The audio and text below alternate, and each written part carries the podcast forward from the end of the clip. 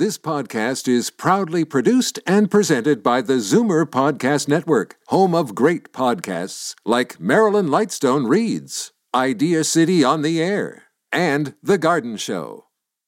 The most memorable interviews and listener calls from the week that was on Fight Back with Libby Znaimer. Welcome to the best of Fight Back with Jane Brown. Good afternoon, and welcome to the Sunday edition of the Best of Fight Back. More of what you want to hear from the week that was. Have you gained the so called quarantine 15 or the COVID 19 since the pandemic began? According to a new survey conducted by Leger and the Association of Canadian Studies, a third of respondents say they have packed on the pounds since March in part because of the stress eating related to a fear of COVID 19. But on the flip side, two thirds have either stayed the same or lost weight. Libby was joined by nutritionist and author Rose Reisman, owner of Rose Reisman Catering, and Dr. Sean Wharton, medical director of the Wharton Medical Clinic in Burlington, who actually took issue with the study. Libby asked him why. Anyone that has a particular stress and emotional factor in their life is at risk for the behaviors that they don't want to actually do. So we know that, that this is actually a, a real thing for people who struggle with, with, with elevated weight. And so it's, so this kind of, this, um, observation makes, makes sense. The study doesn't make any sense. It's a very bad study. It's not real research. It's not properly documented. It doesn't really tell us whether actual weight has actually gone up. But the concepts that um, that stress and emotions can drive behaviors that somebody's trying to um, to make better is certainly is certainly real. Uh, Rose, what have yeah. you found with your clients? Um, absolutely. I think people are, are emailing me all the time to just say, you know, I know what to do, but I can't do it while I'm stuck at home. And I think part of it is, you know, I, I recommend, and even myself, the first month, I was baking more and I was, you know, nibbling more and I put on a few pounds. And then I said, get back to your routine. So for me, it's like whatever you did in your routine before COVID, try to get back to that and have a very structured day. So in other words, I, I think get out of your pajamas like everybody wears pajama bottoms on Zoom. Get out of it and just imagine you're back in your office, set up how you would normally eat your breakfast, your lunch, bring your snacks along, um, and and you know exercise is a crucial part. And as the winter comes on, it's harder for people, no question. But even if you can just walk a short distance, do something online, virtual classes are great. So it's a bit of motivation, a little bit of a you know, kick in your own derriere to just say, listen, this might go on for a few more months, and we know it will. We're not getting out there so quickly. Spring is a long way off. We just can't let this happen. And as we all know, and, and Doctor, you know as well, that we don't want any um, other illnesses to affect us during this time. But what's been interesting in this is that is that this there may be a little bit of a twist here. The resilience of the of Canadians to actually potentially do better during this lockdown. That many of the gyms went to online and virtual. Many people are at home not eating out at restaurants or cooking their own foods.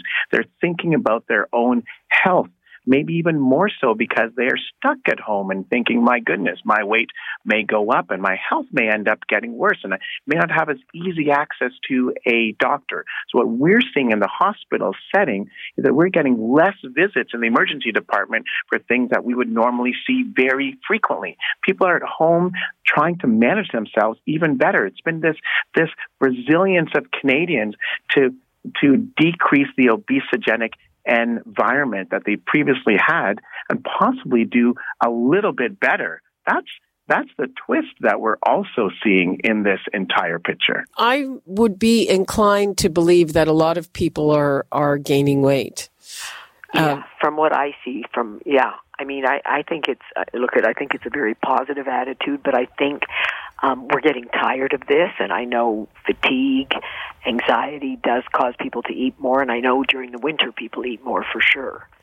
Overall, I could say that I'm proud of Canadians that they've done a relatively good job of thinking about this and working hard. I think that we can continue to work harder. I'm going to motivate people to do the Zoom classes and the online classes to think about eating at home and eating healthy and eating Rose Reisman's foods, which are really healthy, and just being as positive as as they can during this challenging time. Dr. Sean Wharton, medical director of the Wharton Medical Clinic in Burlington, and nutritionist and author Rose Reisman. This is Zoomer Radio's Best of Fight Back. I'm Jane Brown. We've been talking about people at home suffering with pandemic anxiety. What about those on the front lines who may also be exhausted and burned out by extra work? That's what paramedics in the city are facing, according to union leader and paramedic Mike Merriman, who joined Libby on Wednesday. Now, the paramedics have been dealing with this pandemic since since last March, and it's uh, really come to a breaking point. It's taking its toll on uh, our membership. We're receiving calls from our members that are that are asking for help. They said, "You have to do something to help us. This is not sustainable. We can't keep this up anymore." I mean, I've actually had a member that called me that was literally in tears, Libby. Um, a, a grown man crying on the phone in tears that I cannot keep up this pace. I cannot do this anymore. You know, that's just not one member. We're hearing from a lot of them. And, you know, I, I, I don't know if that pulls on your heartstrings, but that call from that member certainly pulled on mine. I mean, these are de- these are these are dedicated professionals that are out there going the extra mile, you know, to help people on their worst days. And, you know, they're at their worst days now. And, you know, who helps those who are helping others? We, let, let me just. We, we, need some relief. You know, we have members that are, uh, you know, they're, unfortunately, uh, exposures occur on the job, and now they have to be put out of the system to do their 14 day quarantine, you know, and rightly so. We've also had 49 paramedics that have contracted COVID that obviously have to go out of the system until you know they sorry to hear that you know yeah. get over COVID. We're still running at the staff that we had pre-COVID. You know, we had trouble servicing calls pre-COVID with the staff. I remember. Yeah, and now that we're in a pandemic, there's been no extra staff to to to offset for uh, you know those paramedics out of the system. And you know, interestingly enough, we had the problem with staffing before. We did develop, you know, uh, or the city did develop, or the, the division developed a staffing formula. And, you know, they base and they base that on certain metrics. Uh, they have a formula that takes about 127 minutes roughly to do a call. So they do some math. How many calls do we do a day? And so how many par- paramedics do we need to adequately service the calls?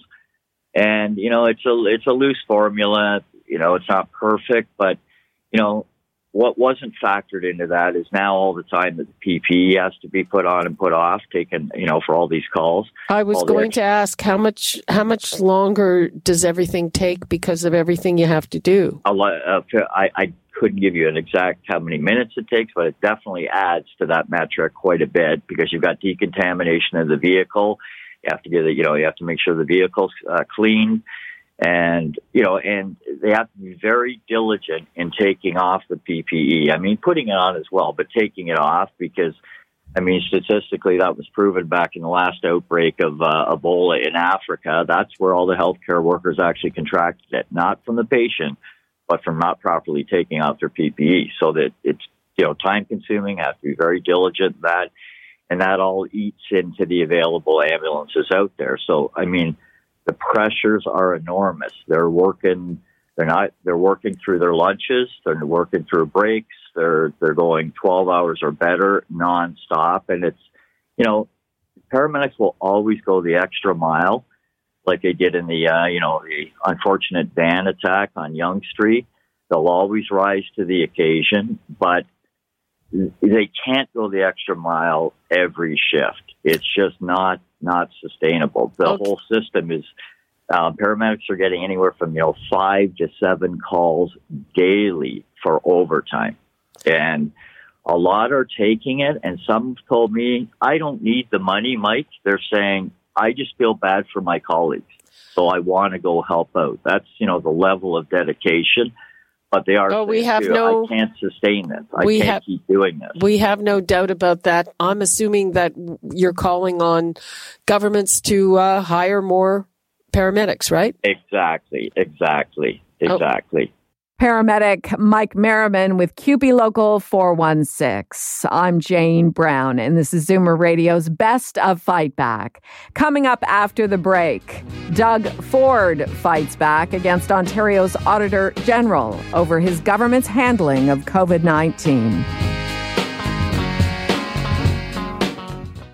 You're listening to an exclusive podcast of Fight Back on Zoomer Radio. Heard weekdays from noon to one. Good isn't good enough. Make way for the best of Fight Back with Jane Brown on Zoomer Radio. Welcome back. It got ugly at Queen's Park this past Wednesday when Premier Doug Ford told the Auditor General to stick to number crunching and stop acting like a doctor. Bonnie Lysyk's report found, among other criticisms, that Ford's government was slow to respond to the pandemic and did not offer clear guidance to local public health units. Lysyk also revealed that politicians drove the decision making process, not the chief medical officer of health, Dr. David Williams. But the premier shot back and said that Lysyk's report added up to 21 pages of inaccuracies. And Dr. Williams, in fact, has been leading the response to COVID 19. The day after the report's release, Libby Znaimer spoke with the Auditor General herself, Bonnie Lysyk, along with NDP critic Peter Tabuns and Liberal leader Stephen Del Duca, about where we go from here. Uh, listen, I think the report is scathing, and I think it's, um, you know, I think it reinforces what many of us have been saying for quite some time. Um, I think Doug Ford has been lying to the people of, of Ontario about who's making the decisions.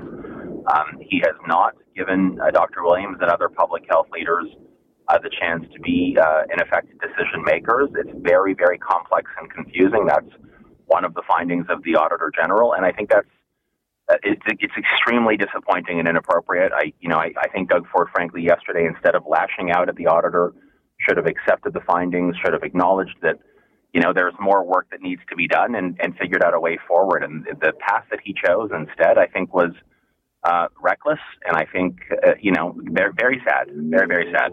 One of the big challenges that we face since Labor Day in Ontario has has been the mixed messaging and the confusion. And I keep saying incoherence. You know, think back. I'm sure your listeners thinking back to like right before Thanksgiving when it was completely unclear to me and my family for days. Can we get together? Can we not get together? Under what situation and what part of the province? And so between the premier and some others that we see on a regular basis, I think that inconsistency has been a problem. One of the other pieces of, I guess, unsolicited advice that I would give the premier, and I've said this, I've said this over the last number of weeks as well, and it's weird coming from a politician to say this, but because this is a public health crisis, and because whether it's Dr. Williams, Dr. Yaffe, or a whole, like we got a whole bunch of really incredible homegrown public health experts right here in Ontario. I think it would be really helpful for Doug Ford and the politicians to take just a small step back and to actually put some of those public health leaders forward so that everybody has a, a, a strong sense that the decisions are really being made on evidence, research, science, uh, what public health leaders believe to be the case. And I think if that took place consistently, uh, I think that would be helpful. That's not to say Doug Ford shouldn't talk to the people. He should. Politicians should. But we've seen other places like British Columbia where the public health leaders have been primarily in charge of communicating, and I think that would be better. Let's go to Peter Tabuns, uh, NDP MPP and uh, energy critic. Your take on the Auditor General's report?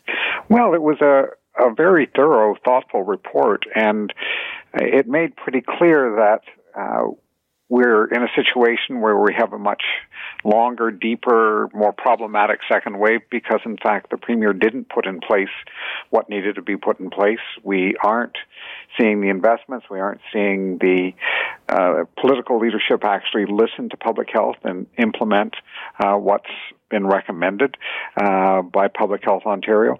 And we all felt, I think, in the summer uh, that it was going to be really critical to be prepared for this second wave coming in the fall. And we weren't. Uh, and that's extremely disturbing both because of the, the threat to human life, but also to people's jobs and livelihoods.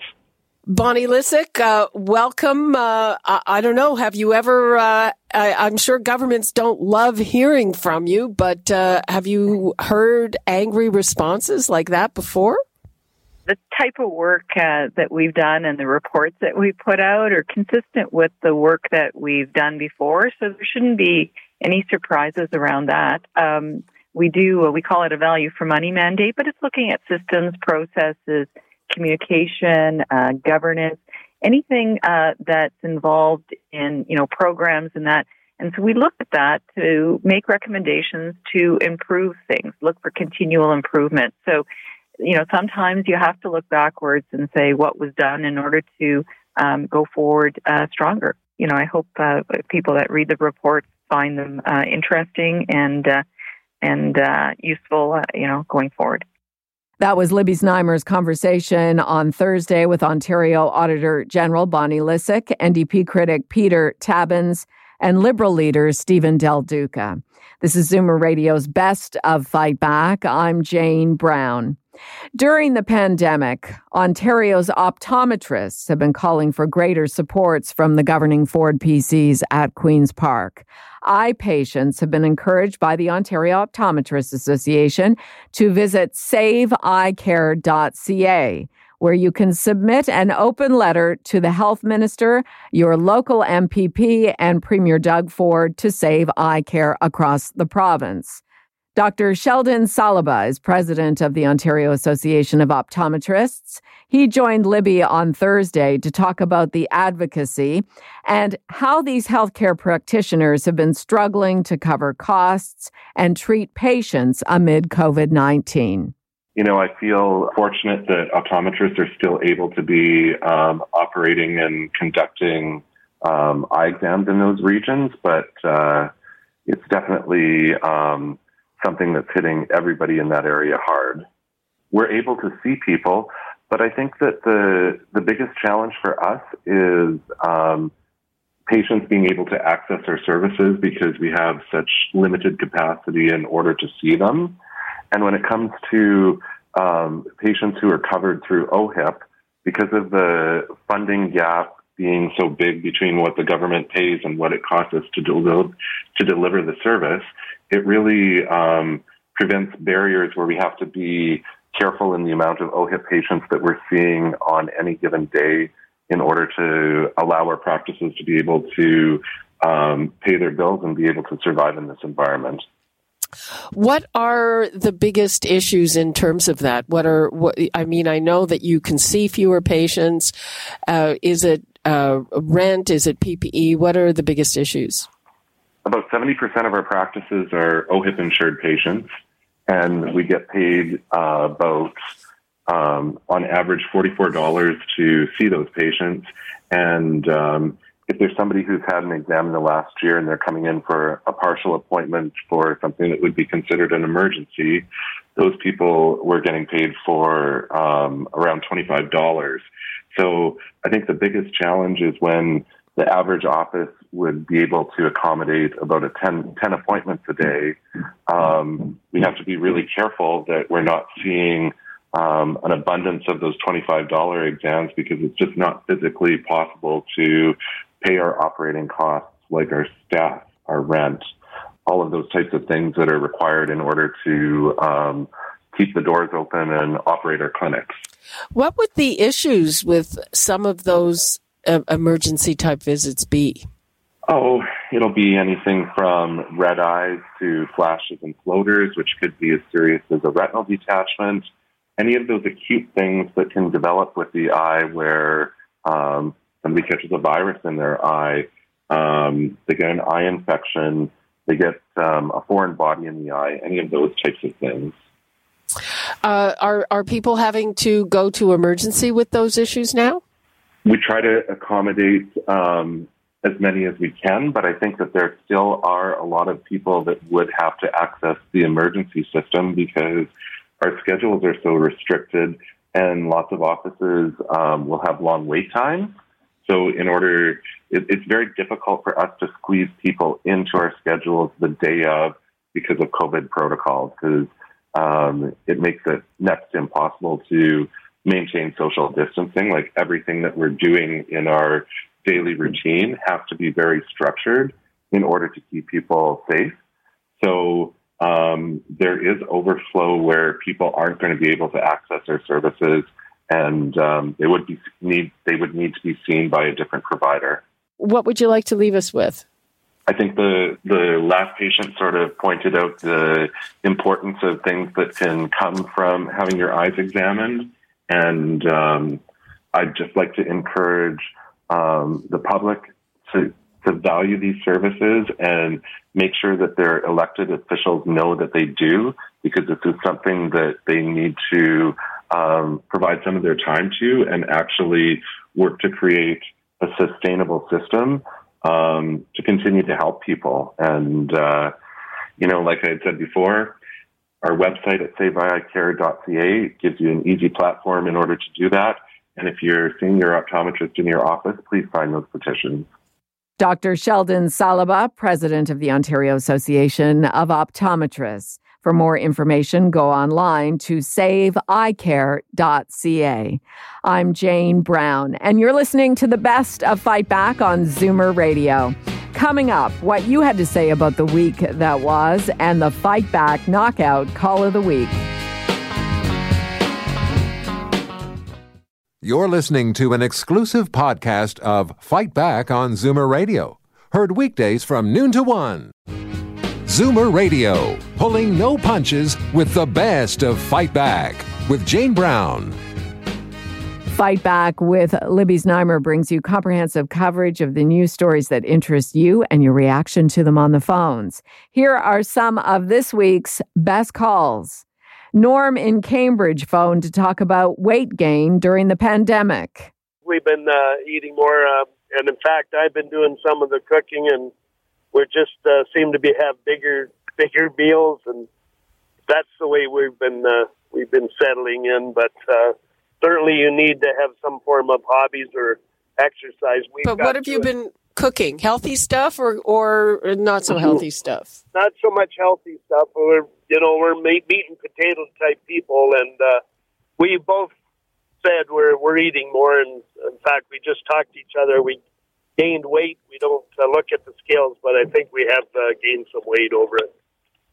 So I guess the key is uh, exercising and then uh, and keeping to your hobbies and what you need to do on a daily basis. Gary in Aurora called about a recent experience with anti-maskers. Was at a family-owned nursery in the York region, south of Aurora.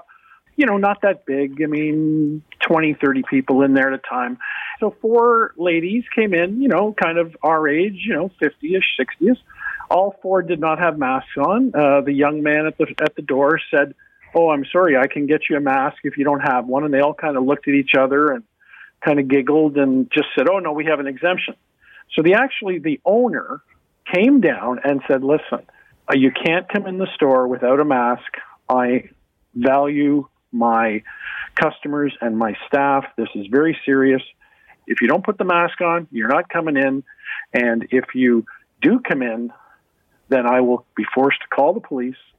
If you don't leave the store right now, I will call the police and you will not be allowed in this store ever.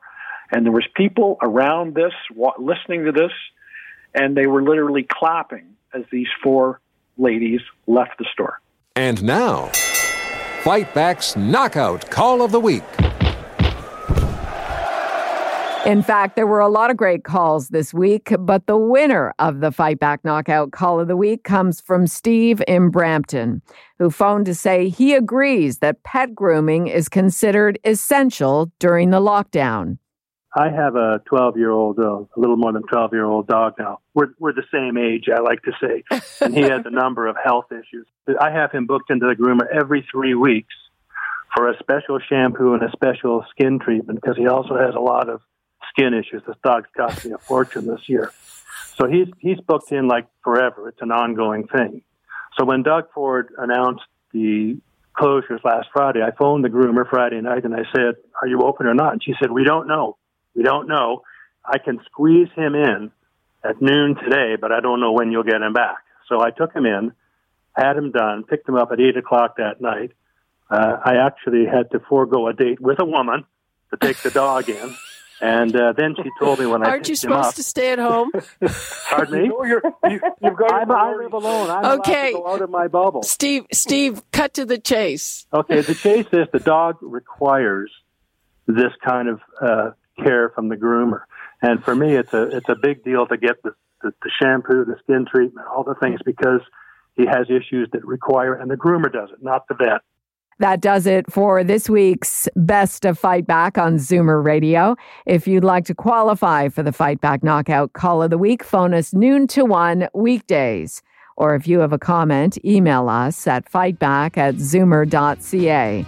Follow us on Twitter at FightbackLibby and have your say anytime on our Fightback voicemail at 416 367 9636. 416 367 9636. I'm Jane Brown. Join us again next weekend when we'll round up the best of Fight Back.